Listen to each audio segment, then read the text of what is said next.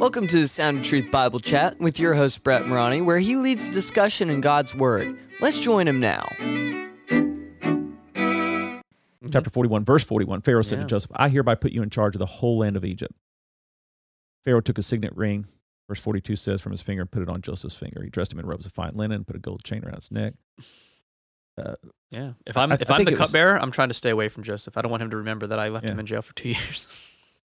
I, I think it may have been a, a series of sermons I, years and years ago on the radio. Uh, Charles Swindoll titled his message series on, I believe it was him, on Joseph's life from pit to pinnacle. Mm. He he was in the pit in Egypt. Yep. He kept it's like he kept going being thrown back into a pit, yeah, yeah. but he ended up at the top. Yeah. Of the of the government and everything. So um so then verse chapter 42 his brothers go down to Egypt because of the drought that Pharaoh dreamed about and Joseph interpreted and helped you know Mhm. seven years there's going to be 7 years of uh plenty followed by 7 years of drought. So Joseph because of his dream and because Pharaoh put him in charge, they are they build up this surplus to prepare for the 7 years of drought. And the drought comes, well, Joseph's family is back in the promised land and they need food. They, you know, word spreads pretty fast. Egypt's been storing up food. They've got Right. plenty. So, chapter 42, his brothers go to Egypt. And you have this amazing story, amazing story of how they come Mhm. there and he ends up recognizing them, but they don't recognize him. Now, granted, if, if the movies and all this stuff from history is correct, he's probably got a shaved head. Yeah. I mean, he's Egyptian now. Yeah. And he's he's speaking Egyptian language. We know that because they had to have an interpreter to talk between them. Yep. But he's understanding what they're saying because he grew up, so he's he's bilingual with that.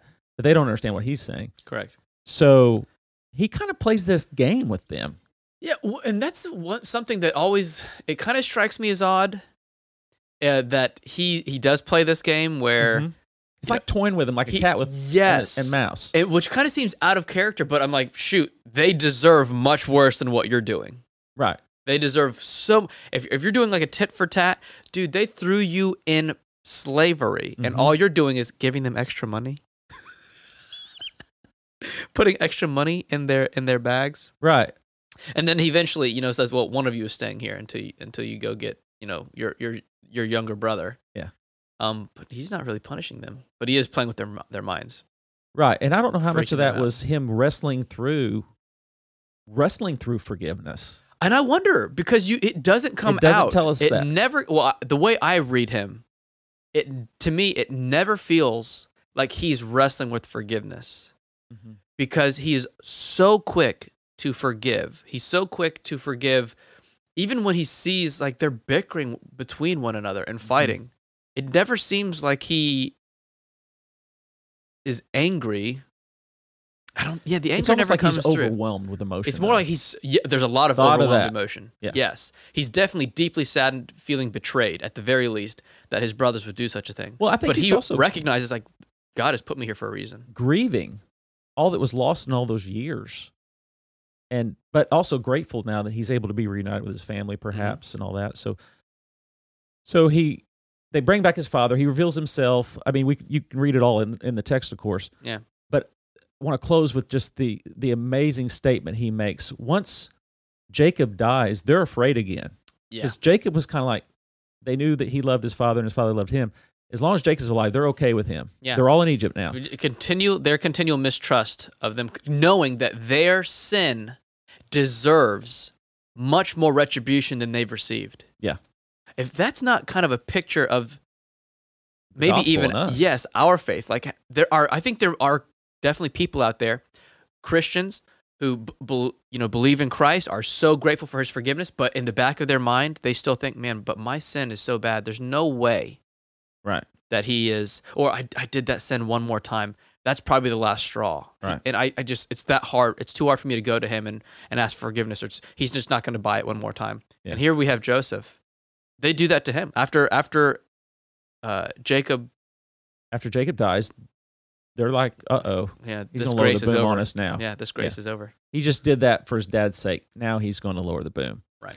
And in Genesis chapter uh, fifty, he says that um, Verse 19. Verse 18 His brothers came and threw themselves down before him. We are your slaves, they said. They're just hoping to survive. We'll, Mhm. we'll be your slaves. Joseph said to them, Don't be afraid. Am I in the place of God? Well, almost like in, it, think about it. Egypt, he's they consider Pharaoh like a god, and Pharaoh Right. hands all his power over to him. Right. So he could have been like, "Yeah, I'm, I'm like a god to you now, and I can do whatever I want to you. You are at my mercy completely." But he says, "No, I'm not in the place of God." He keeps his humility, which is Yeah. part of what I think made him great, and why God favored him so much, because God blesses humility.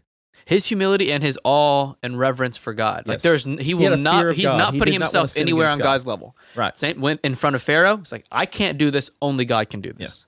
Right. And even here, same Yeah. thing. So he says, "You intended to harm me." Now, this is just amazing trust in the sovereignty of God, Mm-hmm. but God intended it for good to accomplish what is now being done, the saving of many lives. So then, don't be afraid. I will provide for you and your children. And he reassured them and spoke kindly to them. This is a picture, really, Yeah. of how God treats us as sinners. Yeah. Most definitely. We throw ourselves at his feet and we're like, we're not, we're unworthy, we don't deserve. And he's like, Your family. Mhm. I love you. It's forgiven.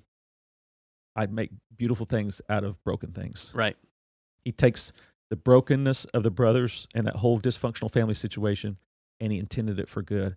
What God meant, what you meant for evil, God meant for good. And that's throughout the whole scripture. Satan tries to destroy our lives. He, he leads us into sin. We follow him into sin.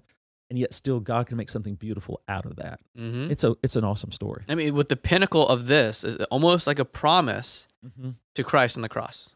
Yeah. All of this sin, suffering, and death, what was meant for evil, our selfishness, our sin, God turned into the greatest picture of his mercy and love and grace in Christ. His death on the cross and his final victory over our sin and our death, resurrection, what we meant for evil, God, God does it good. into good. Yeah. Yeah.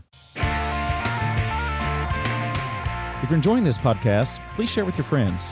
Thanks. The music is by Canon and is used with permission. This podcast is copyrighted by Brett A. Morani, 2021.